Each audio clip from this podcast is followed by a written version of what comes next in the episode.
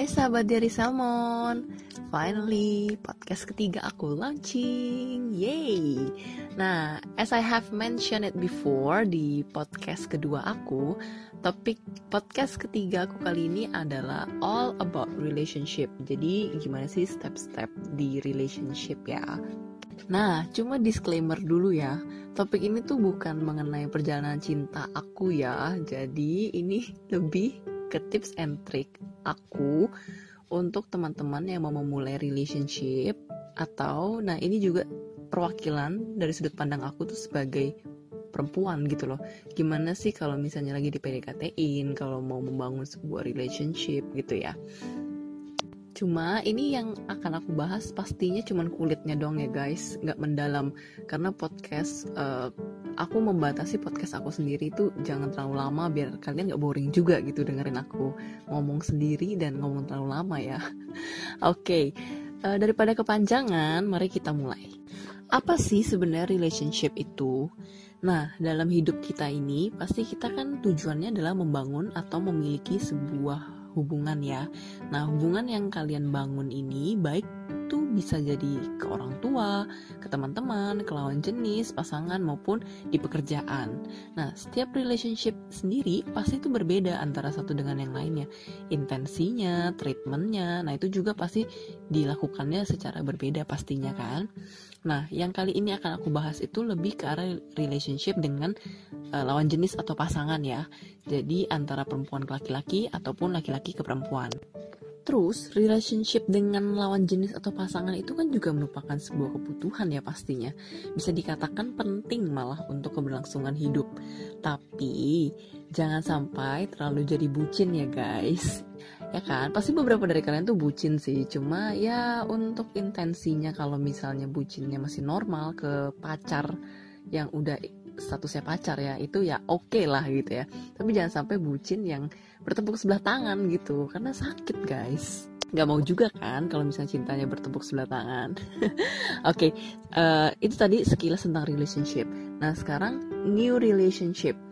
Uh, aku sebenarnya lagi di posisi single atau jomblo sih. Jadi mungkin bisa jadi nggak akurat juga. Karena ya udah lupa lupa inget sih gimana cara PDKT ya. Agak sedikit payah lah intinya ya cuma jangan sampai salah pilih pasangan lagi guys masa kemarin udah putus terus uh, mau menjalin hubungan yang baru salah lagi jangan sampai ya uh, kalau bisa pikirkan yang matang-matang dalam memilih pasangan uh, buatlah list-list kalian, boundaries kalian sendiri tuh mau kayak gimana sih sebenarnya? Apa kriteria pasangan kalian ke depan? Tujuannya harus samakah? Uh, dan segala macam halnya tuh perlu banget diterapkan sebelum kalian memilih pasangan. Berikutnya yang kedua, ini tentang new relationship. Nah, pertanyaan, apakah kalian belum pernah berpacaran seumur hidup kalian? Jadi jomblo nih seumur hidup atau kalian tuh sekarang lagi single sejak relationship terakhir. Jadi aku pecah jadi dua ya. Kalau misalnya kalian itu termasuk dalam dua kriteria di atas, berarti kalian masuk nih ke kriteria new relationship ini. Tapi yang menjadi catatan garis keras adalah sebelum kalian memulai new relationship, pastikan kalau kalian tuh single sejak relationship terakhir, kalian tuh sudah harus move on sepenuhnya dan uh, relationship kalian yang sebelumnya itu jadiin pelajaran untuk kalian. Old relationship yang belum sepenuhnya dilupakan akan menjadi bayang-bayang bagi new relationship. Jadi kalian kayak bisa aja ngebandingin pasangan kalian yang baru dengan pasangan kalian yang lama. Itu it hurts so much. Jadi jangan sampai kalian ngelakuin itu ke pasangan kalian yang berikutnya atau ke depannya.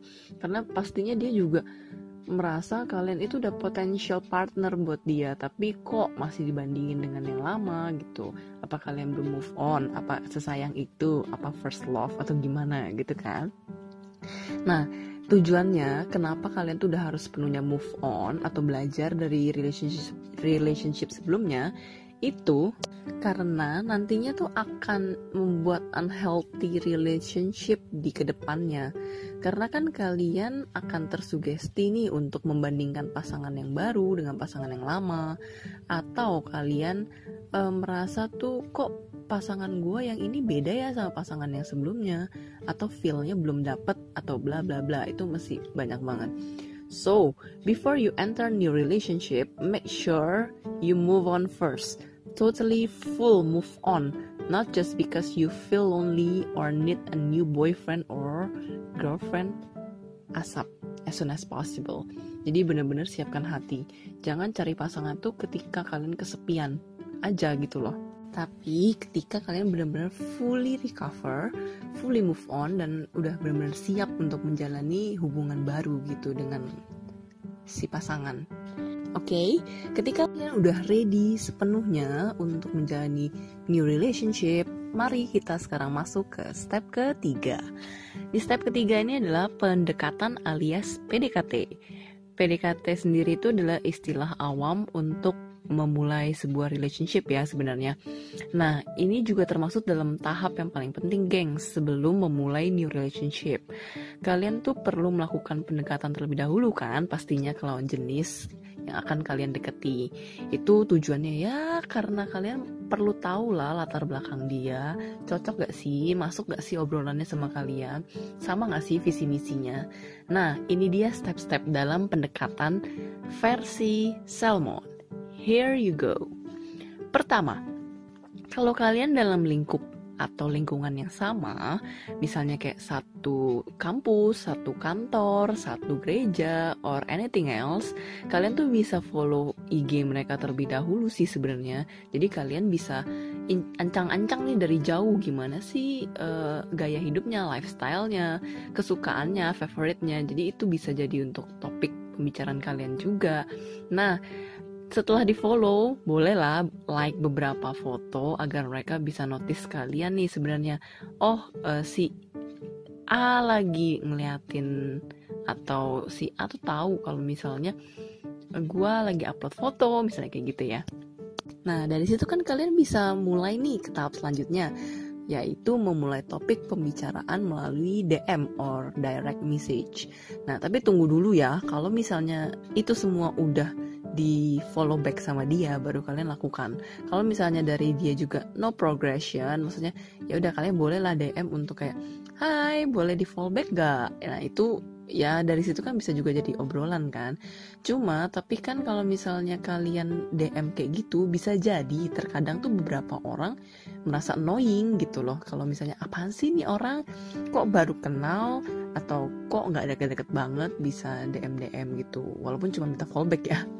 Ya some people like that lah. Nah yang kedua setelah pembicaraan melalui DM nih misalnya ditanggepin atau dirasa berhasil kalian bisa lanjut minta kontak mereka yang lainnya. Contoh WhatsApp or Line alih-alih untuk chat lebih lanjut. Alih-alihnya tuh kayak eh uh, gue boleh gak minta WhatsApp atau lain lu? Karena gue jarang online nih di DM atau di Instagram jarang main lah gitu. Or uh, kalau misalnya next ada kebutuhan jadi gue bisa gampang tinggal WhatsApp atau lain lu aja gitu. Contoh ya guys. Nah uh, setelah kalian misalnya dikasih nih nomor WhatsApp atau lain boleh lah coba uh, kita move chat ke WA boleh kayak gitu. Kalau misalnya dia nanggepin ya udah silahkan memulai chat dan topik yang akan kalian lancarkan ke pasangan calon pasangan kalian ya. Cuma chat ini juga akan berhasil apabila kedua belah pihak tuh sama-sama mencari topik ya. Jadi bukan hanya kamu yang cari topik, si lawan jenisnya cuma jawab ngejawab aja gitu tanpa tanya balik. Ya kalau itu ya namanya dia nggak mau usaha or mungkin topik yang kamu bicarakan kurang menarik or bisa jadi dia juga belum tertarik nih sama kamu. Tapi kalau kayak gitu, jangan kalah dulu guys, jangan mundur dulu. Coba ganti topik kalian yang jadi lebih light atau ringan atau menarik dibandingkan topik sebelumnya. Misalnya kalian tanya-tanya tentang kesukaan dia, tentang favorite dia. Nah, kemudian barulah lihat respon selanjutnya dari dia. Ketiga, udah lancar nih semua. WA, DM, topik lancar. Nah, udah beberapa lama chat, cus dong ajak jalan karena tekad seorang laki-laki dalam mendekati perempuan itu ya terlihat dari niat dan inisiatifnya sih sebenarnya untuk bertemu dengan si perempuan. Kalau kata si Bang Roma kan ya, banyak jalan menuju Roma. Nah, so kalian harus semangat juga ketika mau mendapatkan hati seorang perempuan. Tunjukkan keseriusan kalian ketika ajak jalan dan ketika dia mengokekan, langsunglah pilih tanggal, tembak ya kalau bisa ya. E, tembaknya tuh bukan tembak jadian ya, tapi tembak tanggal, pilih tanggal. Jadi langsung kayak minggu depan gimana? Tanggal 17 oke okay nggak? Gitu. Saya tembaknya kayak gitu ya. Jadi nggak yang kayak ah nanti aja lah, ah lihat ntar deh, kapan-kapan deh kayak gitu ya. Itu berarti dari dia juga ya kurang lebih agak kurang tertarik sih untuk jalan gitu kan. Tapi uh, tanggalnya juga ya jangan yang gak usah tanggal-tanggal cantik ala-ala lah. Kalian belum mau nembak kok kalian baru mau ngajak jalan gitu kan. Terus discussion lah kalian. Oke okay, nggak tanggal segini hari ini jam segini. Misalnya udah udah oke okay nih. Uh, lokasinya mau di mana ya gitu-gitu. Nah ada juga satu hal kalau kalian laki-laki nih ya. Tentukan dari awal kalau memang kalian mau ngetrit si cewek, men, berencana mentraktir si cewek, kalian juga harus menyesuaikan dengan budget atau kantong kalian ya. Jadi misalnya prepare lah 150 misalnya per orang. So kalian pilih tempat ya lokasinya juga jangan yang terlalu heboh gitu loh. Toh kan harus nyesuaiin budget dan kantong kalian juga juga mentreat si cewek gitu loh. Berikutnya kalian harus uh, jadi orang yang inisiatif untuk menjemput. Nah, ini juga penting ya sebagai first impression sih sebenarnya. Tolonglah bagi beberapa orang yang memang mau mendekati serius, setidaknya berikan tawaran ke si cewek dulu sih. Apakah dia mau dijemput atau enggak? Ya, walaupun ujung-ujungnya misalnya si cewek nolak karena antara gengsi lah, mandiri lah, atau nggak mau ngerepotin di awal. Jadi tetap aja tapi kalian kasih tawaran dulu. Eh mau gue jemput nggak? eh uh, ini nggak kalau misalnya si cewek udah jawab eh, nggak uh, usah deh ngerepotin langsung ketemuan aja di tempat kalian coba tawarin sekali lagi make sure kalau misalnya dia ya alih-alih cuma karena nggak enak atau gengsi doang ya contohnya nih yakin gak mau dijemput? Uh, mumpung Sarah kok. Toh tempatnya juga lumayan jauh kan daripada keluar biaya lagi mending gue sekalian jemput. Saya kayak gitu ya. Nah itu kan juga ya setidaknya ada nilai plus lah untuk kalian ya. Jadi kalian tuh ternilai. Ada inisiatifnya lah gitu jangan malu-malu sih menurutku. Walau kalian tuh cuman hanya naik motor. Walaupun naik motor naik mobil ataupun naik grab setidaknya ada niatan baik dari kalian sendiri daripada si cewek tuh kesulitan. Saya kayak cewek lokasinya jauh nih antara lokasi ketemuan dan rumah. Tapi si cewek juga nggak bisa nyetir. Kayak aku nih gengs kan. Jadi kayak aduh gimana ya? Gitu. Setidaknya adalah dari kalian nawarin untuk yaudah bareng aja gitu. Atau tempatnya kan jauh bareng ya gitu. Atau kalian langsung tembak nggak usah nawarin. Berarti nanti gue jemput ya jam sekian gitu. Nah terlepas dari antar menjemput ini ya yang keempat itu setelah ketemuan nih. Misalnya kalian udah ketemuan obrolan topik oke okay, lancar nyambung. Yang keempat setelah kalian selesai ketemuan tambahkan variasi baru dalam ngobrol. Misalnya coba ajak teleponan yuk gitu. Ke si cewek keesokan harinya. Supaya kalian ya makin dekat lah tapi Pertama, pastikan dan tanyakan dulu ya ke si cewek, apakah si cewek free di waktu itu untuk diajak teleponan? Dan mau yang pastinya ya.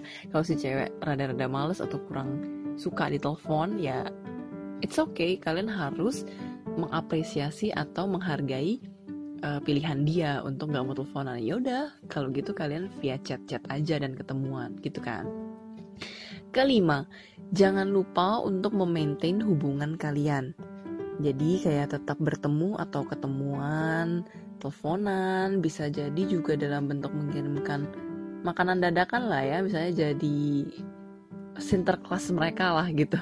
Tiba-tiba dikirimin ngirimin makanan ke si cewek, surprise gitu kan apalagi kesukaan si cewek ketika dia lagi ngidam atau surprise kecil ketika dia ulang tahun gitu ya contoh nah dari kelima step PDKT ini aku cuman mau kasih note nih ya.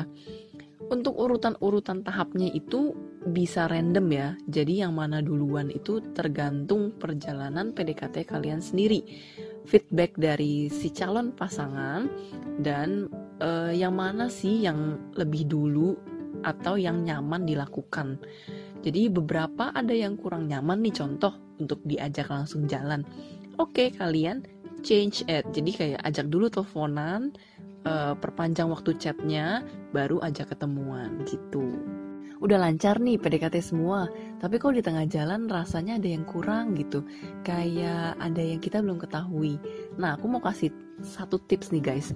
Ketika kalian lagi PDKT, kalian tuh kalau bisa harus tahu love language dari calon pasangan kalian. Apa sih love language itu? Nah, untuk beberapa orang mungkin ya sulit untuk meminta pasangannya atau tanya ke pasangannya apa sih love language kamu. Nah, itu kalian sebenarnya nggak perlu pusing karena sekarang udah gampang banget. Atau si pasangan nggak tahu sebenarnya love language mereka sendiri tuh apa gitu kan. Nah, kalian boleh kasih uh, link link dari love language itu aku share di sini ya uh, www.fivelovelanguage.com itu kalian search langsung di website nanti akan ketemu atau keluar pertanyaan-pertanyaan yang lumayan banyak tentang tipikal kalian tuh gimana sih sebenarnya? Boleh diisi berpasangan langsung atau yang as a single dulu juga boleh. Keluar result nih setelah kalian isi itu akan terbagi jadi five love language yaitu quality time, physical touch, act of services, words of affirmation, and receiving gifts. Jadi dari kelima itu yang mana sih uh, kalian dan pasangan kalian? Aku tuh udah coba ini dua tiga kali.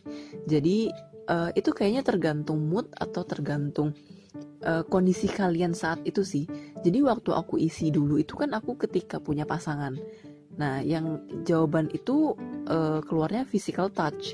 Tapi ketika aku single, kemarin aku coba tes lagi, kategori love language aku berubah nih, yaitu jadi quality time. Mungkin karena ya selama ini aku kan uh, sendiri nih single, terus kerja, terus lumayan sibuk. Jadi tuh aku sekarang tuh pengennya lebih suka menghabiskan waktuku dengan orang-orang terdekat dan fokusnya itu menghabiskan waktu sama mereka tuh ketemu face to face sebenarnya. Jadi berasa banget nih time-nya. Nggak pegang handphone bener-bener curcol satu sama lain ngobrol seru nggak berasa 2-3 jam. Ya gitu. Daripada physical touch yang mungkin alih-alih karena dulu punya pasangan gitu kan. Nah, udah tahu love language kalian? Silahkan dicek di website yang tadi aku sebut ya. www.fivelovelanguages.com nah kalau udah tahu share deh ke pasangan kalian. Uh, dan di situ juga ada penjelasannya ya anyway. Kalian tuh kalau quality time tuh gimana? Physical touch tuh kayak gimana? Acts of service tuh gimana? Words of affirmation tuh gimana? Receiving gifts tuh kayak gimana? Jadi kalian juga bisa memahami pasangan kalian. Apa sih maunya? Di treatnya tuh harus kayak gimana dan begitu juga sebaliknya. Jadi kalian bisa kasih tahu nih ke pasangan kalian eh love language gue nih quality time. Jadi please kalau lagi ketemu misalnya please quality time banget nih karena kita udah jarang-jarang ketemu. Janganlah maksudnya mainan handphone atau gimana. Tapi anyway quality time tuh bisa banyak bentuk ya. Aku kayak yang penting ketemu aja gitu. Ngobrol. Nggak perlu makan mewah nggak perlu nonton bioskop atau gimana cukup yang ngobrol aja misalnya kayak di mobil keliling-keliling pergi ke tempat yang lagi dipengenin. Nah anyway banyak banget sih caranya. Jadi itu juga cara kalian biar memberikan bumbu ke hubungan kalian tuh sendiri oke? Okay? nah ini sekarang aku akan bahas yang kelima. Kelima itu adalah salah satu step terakhir sih menurut aku ya untuk menentukan apakah layak nih aku melaksanakan relationship ini gitu kan. Five step ini lumayan membantu aku untuk menentukan aku siap nggak sih? Atau ini calon pasangan aku oke okay nggak sih? gitu ya. Nah yang kelima ini adalah tentang boundaries. Boundaries sendiri ini adalah batasan-batasan yang kalian buat mengenai diri kalian kepada lawan jenis. Jadi ini salah satu kayak pedoman hidup kalian untuk memulai relationship pastinya ya bukan hanya dalam berhubungan tapi dalam kehidupan masing-masing juga boundariesnya tuh bisa seperti apa sih? Kalau aku sendiri pribadi, boundaries aku tuh contoh, aku nggak mau uh, punya pasangan yang merokok aktif gitu. Yang kedua, aku mau uh, punya pasangan yang beda agama tuh is totally okay fine, tapi aku harus tahu nih uh, boleh nggak sih maksudnya dia juga menerima aku dengan perbedaan agama ini? Jadi nggak cuma satu pihak dan many more gitu ya. Nah ini aku kasih poin-poin yang contoh sebagai boundaries kalian yang perlu kalian tegaskan sebelum ke pasangan ya. Pertama itu agama. Jadi kalian apakah oke okay berpacaran dengan yang beda agama atau kalian tuh tipe yang hanya mau pacaran dengan yang seagama itu yang pertama yang kedua, ke prinsip. Prinsip itu lebih kayak apakah kalian oke okay dengan seks sebelum menikah atau kalian tipe yang memegang teguh seks sebelum menikah. Nah, itu juga kedua tipe itu kalian harus please tegas banget ke pasangan kalian. Apalagi terutama perempuan ya. Nah, ke kemudian juga apakah kalian tuh ke depannya mau punya anak atau tidak? Atau kalian tuh tipe yang oke okay, maunya hidup berdua doang gitu. Nah, itu juga harus dibicarakan dengan calon pasangan kalian pastinya. Ketiga lifestyle. Kalian uh, tidak suka nih laki-laki merokok atau tato atau tindik atau dugem. Nah, tanyakan dan pastikan dari awal dengan calon pasangan kalian terlebih dahulu ya mengenai lifestyle hidup mereka sebenarnya. Kalau aku kan gak suka lelaki merokok actively, tapi kalau dia socially, oke, okay, it's fine. Tato kalau nggak sampai bulky banyak uh, selengan misalnya kayak gitu ya. Cuma tato-tato kecil, it's totally fine for me juga. Tindik juga uh, karena aku perempuan ya ini mungkin aku yang akan menanyakan ke pasangan aku karena kalau pasangan aku cowok tindikan itu membuat aku enggak sih maksudnya tidak akan memilih mereka gitu. Dugem. Uh, gimana ya? Mungkin ada yang jadikan itu lifestyle mereka every weekend. Nah itu aku enggak banget. Tapi kalau cuman socially like once in a year atau once in a month itu juga kalian harus tegaskan ya dari awal boundaries kalian tuh harus kayak gimana. Jadi kalian gak neko-neko nih ketika dideketin orang yang aduh udah melawan banget dari boundaries kalian gitu kemudian yang keempat goals apa sih tujuan kalian PDKT apakah hanya untuk hubungan tanpa status HTS atau friends with benefit FWB atau tujuan akhir kalian tuh sama-sama untuk menikah. Nah, make it sure and clear ya ke pasangan kalian. Jadi jangan sampai terlambat atau salah langkah. Gitu. Yang keenam, future. Uh, kalian harus bahas juga sih tentang future kalian. Apakah kalian mau tinggal bersama keluarga kalian atau hanya berdua? Nah, berduanya ini apakah di apartemen, landed house, kontrakan, atau kos-kosan? Nah, itu juga make sure of it. Jadi so both of you can make a plan. Jadi both of you itu udah clear dari awal harus gimana dan mau kayak gimana ke future-nya. Kalau memang mau tinggal berdua aja di apartemen maupun landed house, kalian berarti harus prepare dari awal dong untuk planning keuangan bla bla blanya. Oke, okay? yang terakhir, yang ketujuh adalah keuangan. Bagaimana kalian mau mengelola keuangan ke depannya ketika berpasangan. Jadi contoh, apakah saat kencan kalian mau bayar sendiri-sendiri atau bagi dua atau tukeran dan terjadwal. Contoh, kencan kali ini perempuan yang bayar nih, tapi kencan berikutnya laki-laki yang bayar. Atau share, contoh, ketika lagi jalan makan siang perempuan yang bayar, tapi waktu nonton laki-laki yang bayar. Itu banyak jenisnya ya dan itu kalian ya udah yang nyaman aja untuk kalian berdua. Itu gimana ya? Nah, boundaries ini semua itu udah harus kalian terapkan dan tetapkan di awal PDKT ya. Jadi bicarakan dengan bakal pasangan kalian di kemudian hari agar kalian saling memahami satu sama lain dan tahu bahasan atau batasan yang perlu kalian buat dan kalian bahas gitu. Tapi kalian juga harus tegas nih memegang teguh boundaries itu. Percuma kalau kalian udah buat boundaries tapi ketika di PDKT sama orang yang agak melenceng dari boundaries kalian, kalian oke-oke atau fine aja. Itu jatuhnya kalian akan gimana ya? Uh, takutnya itu pasangan kalian tuh akan ya udah menganggap remeh boundaries kalian ke depannya gitu.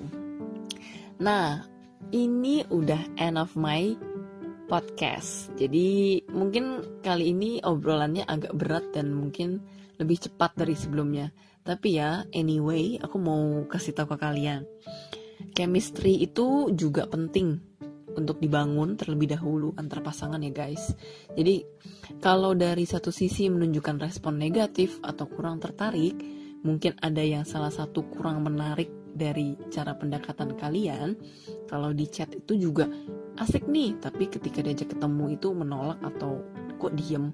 Nah, itu ya mungkin bisa jadi banyak kemungkinan antara mungkin dia tipe yang tidak bisa langsung dekat atau percaya sama orang lain, aka introvert, atau bisa jadi juga mereka masih kurang yakin nih sama kalian atau paling parahnya mereka juga nggak tertarik sebenarnya sama kalian. Ya banyak faktor ya satu dan lainnya. Antara mungkin kalian nggak masuk kriteria dia atau dari boundaries dia atau dari physically not uh, attached atau bla bla bla banyak ya.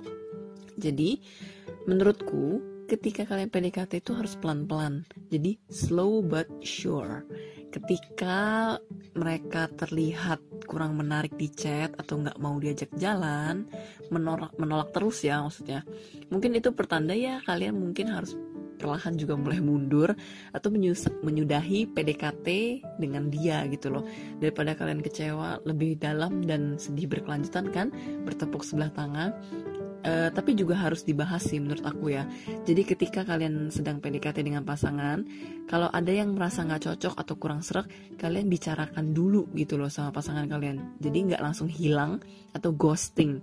Itu uh, ghosting itu paling menyebalkan ya anyway.